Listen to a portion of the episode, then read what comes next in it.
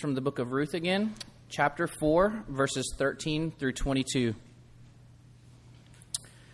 So Boaz took Ruth, and she became his wife. And he went into her, and the Lord gave her conception, and she bore a son. Then the women said to Naomi, Blessed be the Lord, who has not left you this day without a redeemer, and may his name be renowned in Israel. He shall be to you a restorer of life, and a nourisher of your old age. For your daughter in law, who loves you, who is more to you than seven sons, has given birth to him. Then Naomi took the child and laid him on her lap and became his nurse. And the women of the neighborhood gave him a name, saying, A son has been born to Naomi. And they named him Obed. He was the father of Jesse, the father of David. Now these are the generations of Perez. Perez fathered Hezron, Hezron fathered Ram. Ram fathered Amminadab. Amminadab fathered Nahshon. Nahshon fathered Salmon. Salmon fathered Boaz. Boaz fathered Obed. Obed fathered Jesse. And Jesse fathered David. This is the word of the Lord. It's absolutely true and given to us in love. Good morning. It's, uh, it's great to be with you. Uh, this is our final uh, sermon in our vision series, where as a church body, we have been looking at uh, the book of Ruth. And we've been looking at it uh, as kind of the idea of hospitality and what it looks like for the church's vocation as mission in the world to be a hospitable people. Now, this always was part of what the church's mission was. Uh, and somehow in the 20th century, we lost that. And so we as a church would like to reclaim that mission of hospitality. And so here at Hope Chapel, the past six weeks, we've been looking at a bunch of different ways in which we can do that by seeing the dignity in one another and seeing the sorrow in people's stories and preventing their harm and taking on their burdens and seeking their redemption. And this week, in a world full of brokenness and despair at times and hopelessness, we're going to look at what it looks like for one another, for the body of Christ to sustain hope in one another as hospitality. Um, when my daughter was six months old, my wife and I were like, all right, we're out, we're done, um, we're going to take a trip. And so we called grandma up and we met her halfway from Charleston and dropped Lila off with her. And we used flight points and we had a free place to stay with my wife's sister and we went to New York. Now, we love New York City because uh, we get to do three of our favorite things, which is eat, shop, and go see shows. And so we did all of three of those things every day, rinse and repeat for like three or four days. The trip was a blessing. Um, and then, you know, like always, the day that we were going to leave, uh, we ran a little bit behind. You know, no biggie. It's just the biggest, one of the biggest cities in the world, you know. Uh, so we, you know, get to the train station about an hour and a half before our train, our flight's about to take off. So we're a little stressed, you know, anxiety's rising just a little bit. Uh, and then uh, the train never comes, and we're waiting on a specific one, and it doesn't come, and it doesn't come, and we're getting close to that hour mark, and we're really starting to stress. And so we just say, you know what, whatever, we're going to take an Uber. So we went upstairs, uh, and we got on our phones, we called an Uber, and we were like, if we have any traffic or any wrecks, we're going to miss our flight.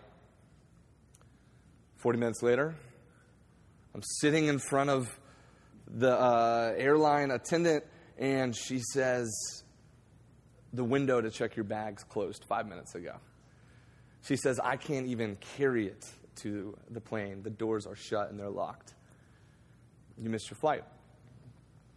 So typically, this isn't a big deal, but when it's a Saturday evening and you're a pastor that works on Sunday mornings, uh, it's slightly a big deal. And we had a church wide dinner the next night, right? Todd and Michael are gracious, but only so much. Um, and so we go to the counter and we say, hey, what are we going to do? And the flight attendant looks at us and she says, oh, we can get you into Virginia tomorrow. It'll be $1,000.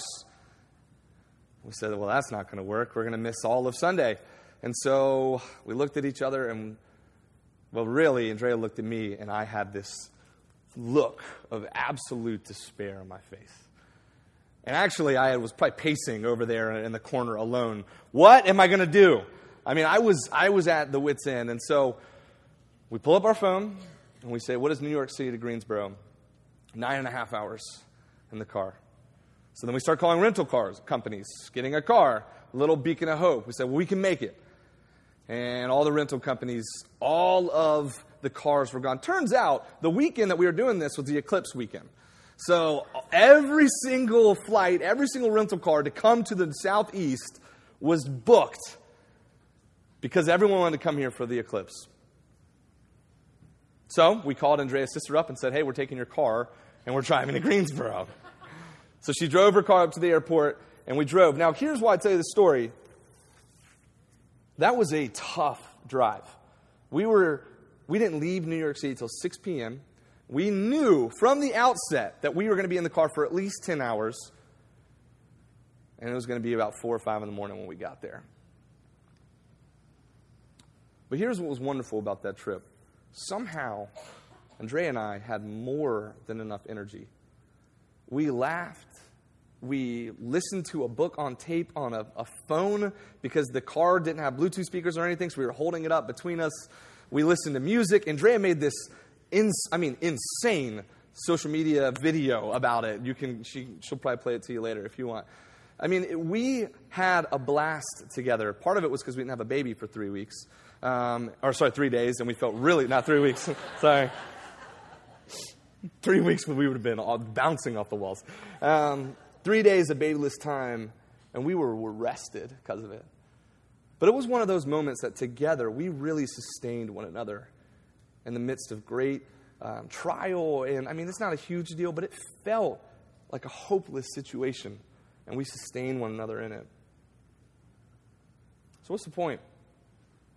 The point is that this is a glimpse of what our posture is to be to one another and to our neighbors.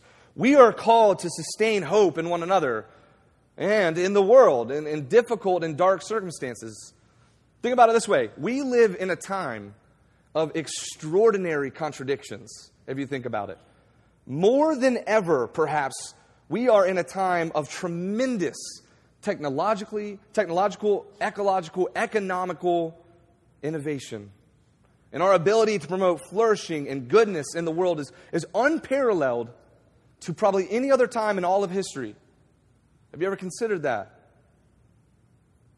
And yet, our world seems as broken as it's ever been. Oppression, racism, mis- misogyny, poverty, violence, abuse, and disregard for one another is prevalent, just as much as it's ever been. And I don't know about you, but that can lead me to a place of hopelessness, of despair, sadness, even apathy, and certainly of cynicism. And we as Christians, who often feel persecuted in our own right, our temptation is to join in with those voices of despair and of cynicism. And though there's a time for lament, there's a time for naming some of that brokenness and darkness, our calling as Christians is not to only stay there, and certainly not to stay there in a place of despair or cynicism. And the reason for that is because we have the hope of Christ in us. We have the hope of the world in us that sustains us, that gives us a reason to live, gives us a reason to hope. We are reminded that our time here of, dis- of brokenness and of pain and darkness is only temporary because Christ is coming. We're reminded that our time here has great meaning and purpose, even when it doesn't feel that way, because Christ has come already and He's coming again. We have the hope of heaven in us. And through us, that hope is sustained. And, and so that's our calling. Our calling is to be little beacons of hope in a world that has no hope. And that is what we see in this passage as we end this journey that started with Ruth and Naomi. They were in this place of great emptiness and despair. They have their hope sustained by a God who loves them in a community that rallied around them from emptiness to fullness. As we come to this text, we're going to see two things that are going to constantly fuel us as we sustain hope in one another in the world. And they're this one, God restores our past, and two, God promises our future. So, first, God has restored our past. And I want to set a little context for you guys if you haven't been here with us the past few weeks. The book of Ruth starts with the Israelites, and they're in the promised land after years of wandering in the desert. They finally had a home, a, place of belonging after centuries in slavery and wandering. God never forgot what he promised Abraham to bless him, to make his name great, to give him a land to call his own. But what the Israelites learned, and often we learn same lessons like this, is that this home of theirs, this promised land, things weren't always going to be perfect for them there. There's still brokenness in the world. Sin, the kingdom of sin, still causes brokenness in the world. So a famine hits the Israelites in the promised land, and Naomi and her husband, Elimelech, leave their home and lands with their two sons. They go to literally greener pastures in Moab. And while there, their sons, uh, Chilion and Mahlon, they married Moabite women. But what we see is that in sequence, Elimelech, the father, dies, and both of the sons die. And so we're left with Naomi and two Moabite daughters in law. And one, Ruth, decides to come back with her to Jerusalem. So they go back in an incredibly precarious situation. They limp back to Israel, penniless, destitute, with no land, no identity, in an extremely vulnerable and dangerous situation. Naomi and Ruth. And so we see in chapter 1 that Naomi renamed herself bitterness. She was at such a place of despair and emptiness. And what we've seen throughout the past couple weeks is Naomi's scrappy foreign daughter in law constantly sustaining her mother in law, committing herself to her, obeying her instructions, loving and providing for her. And we see Naomi in the shadows of the book, but throughout we see Ruth doing everything in her power to help restore Naomi back to a place she was before the famine hit in the promised land. But here's what we're going to see this morning is that it wasn't just Ruth sustaining Naomi and restoring her. The Lord Himself, we have a God who's in the business of restoring us, each and every single one of us in Him. And He did this to Naomi. Verse 13 says this So Boaz took Ruth, and she became his wife. And he went into her, and the Lord gave her conception, and she bore a son. The Lord gave her conception. The providence and work of God has, has thus been something that the characters in Ruth have, have talked about. And the narrator at times has dropped clues for us that the Lord is at work in every part of the story. But right here, he comes out and he says it. The Lord intervened, and he bore Ruth and Boaz a son. And every birth, of course, is a miracle. But this one is doubly so and here's why this child, this baby, was symbolic of a complete and utter restoration of Naomi's past. And the townspeople know this. And they tell her this in verse 14. They say, Blessed be the Lord, who's not left you this day without a redeemer. May his name be renowned in all of Israel. He shall be to you a restorer of life and a nourisher of your old age. For your daughter in law, who loves you, who is more to you than seven sons, has given birth to him. They say this baby shows that God has never left you, He has never forsaken you. You who are bitter, broken, at the end of your rope, despairing, the Lord has been with you the whole time. He gave you a family, a home, and He's blessed you with a lasting legacy. He has restored your past. Something that they never thought possible when her husband and two sons died in a foreign land Never thought her legacy would go on. But here's what's cool about the way that the Lord works in sustaining us and restoring our past. He often uses people to do it. Ruth had so much to do with this. Our, our scrappy Moabitess turned Israelite woman and wife and now mother was a major part of Naomi's sustaining hope and plays a direct role in restoring her past by bearing her a son. And she was so committed to Naomi, so committed to her well being. The, the townspeople say that she is more to her than if she had had seven sons. And in a patriarchal society like the ancient Near East, that would have been as emphatic a statement as possible. They place the baby on Naomi's lap and they say, A son has been born to Naomi. And that's purposeful that they name her there. Because they know what we know. They know that she wanted to rename her own name bitterness in chapter 1. And they say, No, no, no, no. Your name is restored to Naomi. Look what God has done for you.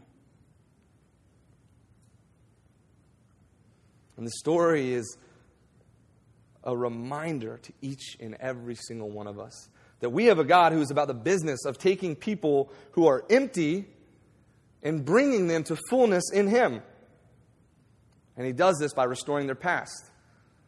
Think about this from Naomi's perspective. She had everything. She had a family, a land, an identity. She was part of the people of God. She had the good life. And then disaster struck. She loses everything. But God restored her to fullness. And this is where our hope lies. This is where we need to be sustained this morning. Like Naomi, who God took from emptiness to fullness, in Christ Jesus, our past emptiness, filled with sin and brokenness, He has restored to fullness in Christ Jesus. We have a God who sees our past sins and decided to do something about it. And even when we were not able to, God sent His Son so that we would be restored to what we were always created to be in right relationship with Him. There's no greater hope in the world than that truth right there.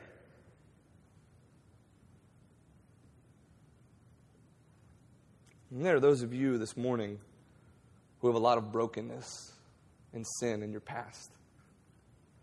Whether it's your own sin and shame, or some of it is sin and shame done to you you have a lot of it. We all do. But perhaps this morning it's weighing you down and it feels like a noose around your neck. It's a burden you can't bear any longer. I want to remind you this morning we have a good and gracious God who restores our past, who isn't scared of our past brokenness and sin, and who wants to make us new in Him. He wants to make you new. That's what's so cool about restoration for us as individuals. It's something in Christ Jesus that we have already, right? But it's also something that He is doing to each of us right now. He is in the business of restoring us more and more of who we were always meant to be right now, in this moment. That's why the grace of the gospel is new every day. And here's what happens the more you allow Jesus to restore your past brokenness, with the newness that is His grace in His gospel, it inspires hope in you. The more hopeful you are, you're reminded every single day that you are a new creation in Christ and that you have the hope of the world in you and the hope of heaven in you. And then something even funnier happens. You're able to remind one another of that same sustaining hope. You're able to sustain one another because restored people are about the business of restoration in others. Restored people are about the restoration of others. So, what does that look like practically? Well, it means as Christians in community with one another, we are quick to repent. We are quick to admit wrong doing to one another so that our relationships in community with one another can be healed. It means that for each of us, our calling is to lay our lives down for our brothers and sisters in the hope that we are unified in grace. And you know why this is hard? This, this is hard because they're in, in this gospel living with one another, there's no room for pride. There's no room for self righteousness. There's no room for pretense. Because He has restored our past when we never could. And we're all in that same boat. He did what we never could, what we were never able to do. So there's no place for righteous indignation with one another when all of our past have been healed and restored by Christ Jesus. And when we don't do that, when we don't look at one another that way, when we don't remind ourselves that we are new creations in Christ, you know what we do? We lose hope. We lose hope in Christ Jesus. We lose hope in ourselves. And that's when cynicism steps in. So I just ask all of you this morning let's reject cynicism together. Let's reject despair together and remind one another that Christ has restored our past. And we are new creations together in Him. So, one, we've seen that we must sustain the hope of Christ in one another in the world, and we do that because Christ has restored our past. Now we're going to see that He promises our future. So, what's true about this God that we are in relationship with is that He doesn't just restore our past from emptiness to fullness in Him, but He actually takes our past, He takes our brokenness, He takes our stories, and He uses them for His purposes. Our past shapes our future. And yes, that is a damaging and difficult thing for a lot of us in a lot of ways. But it can also be one of the most powerful ways God changes and shapes us is through our own story. He uses our past that He restores and brings it into His plans for our future. And He promises us a future that's more powerful and wonderful and perfect than we could ever imagine from the brokenness of our past. And that's the kingdom of God that is in part here and that we hope for and wait for to come one day when Jesus returns.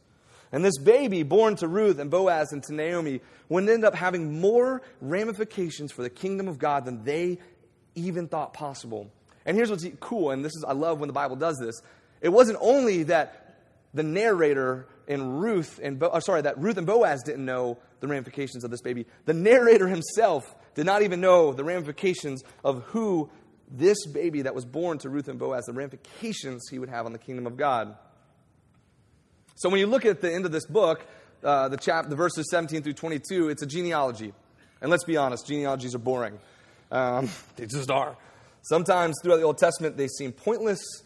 Often when I'm reading, um, I skip them, right? But here's the thing genealogies have a point. The genealogies in the Bible, at least, are a reminder of something a reminder that our history matters. We have a God who has worked throughout history and that the legacy of his people matters. Our future is always rooted in the past, and the future that Christ has promised each of you is rooted in your past. So when the narrator says this in verse 17, they named him Obed, and he was the father of Jesse, the father of David. The narrator is telling us, look, this baby, this baby who is the product of despair, of brokenness, of famine, and death, goes on to be the grandfather of the king of Israel, the greatest king in all of Israel.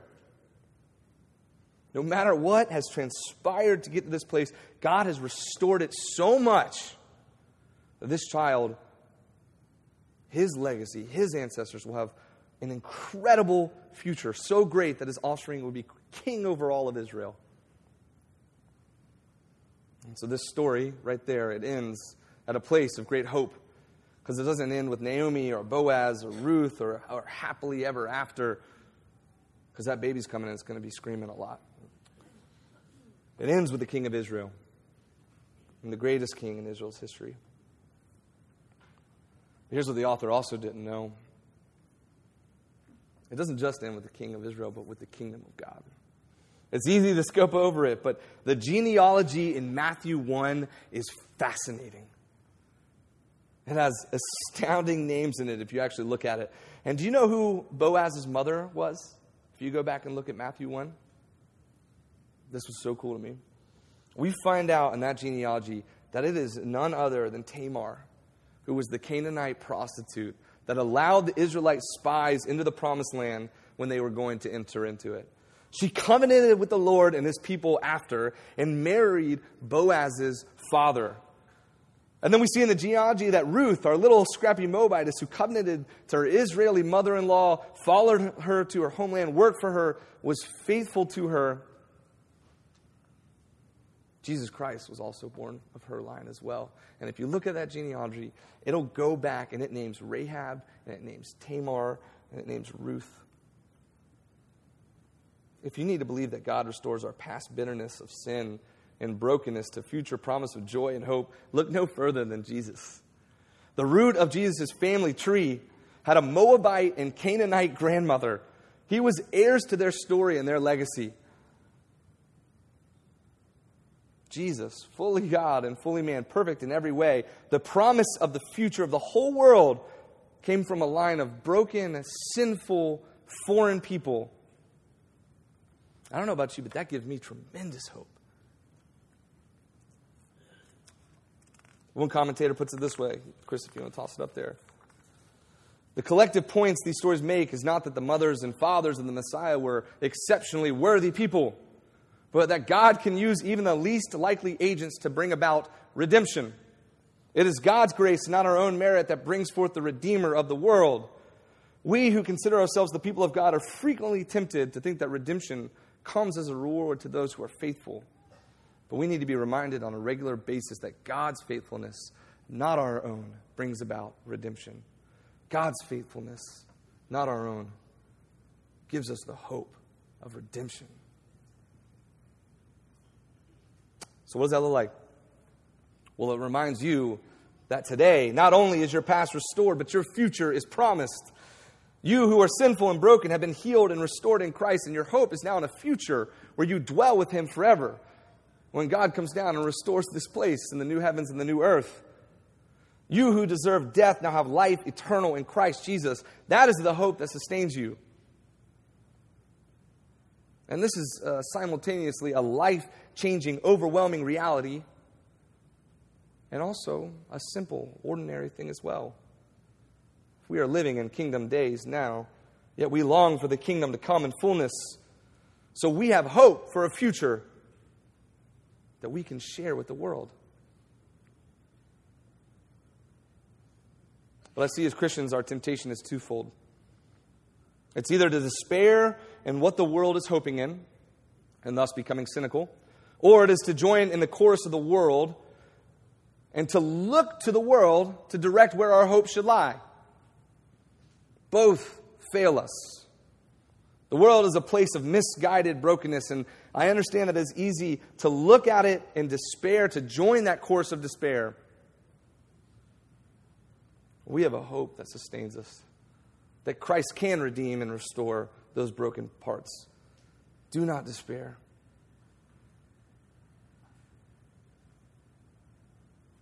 In the same way, let me remind you, Christian, your hopes do not rise and fall on the American political cycle, but on the eternal kingdom of God.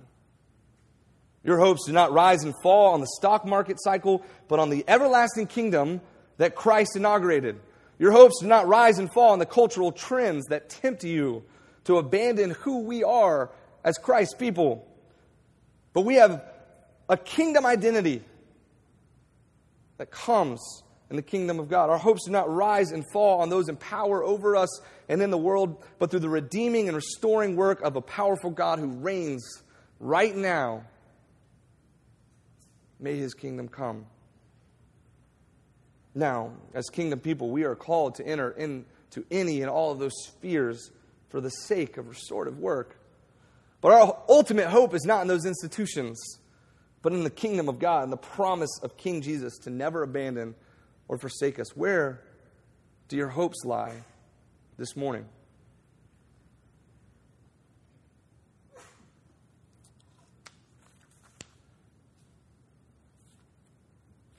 Andrea and I, um, we made it home.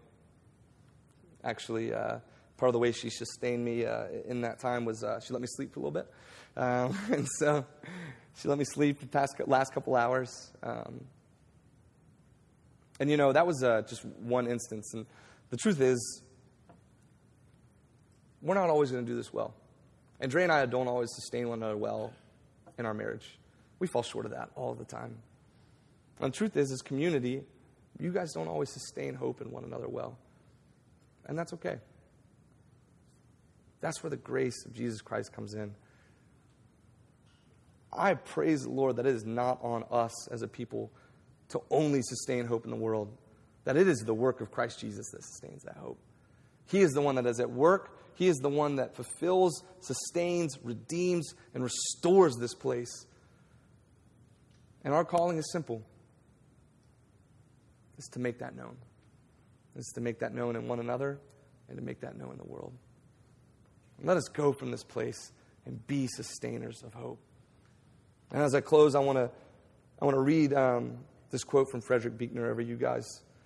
In his poetic and beautiful way, he puts this so succinctly for us. He says this The past and the future, memory and expectation, remember and hope. remember and wait. Wait for him whose face we all of us know, because somewhere in the past we have faintly seen it, whose life we all of us thirst for, because somewhere in the past we have seen it lived, have maybe even had moments of living it ourselves. Remember him who himself remembers us as he promised to remember the thief who died beside him. To have faith is to remember and wait, and to wait and hope is to have what we hope for already begin to come true in us through our hoping. Praise Him and praise Him for that. Amen.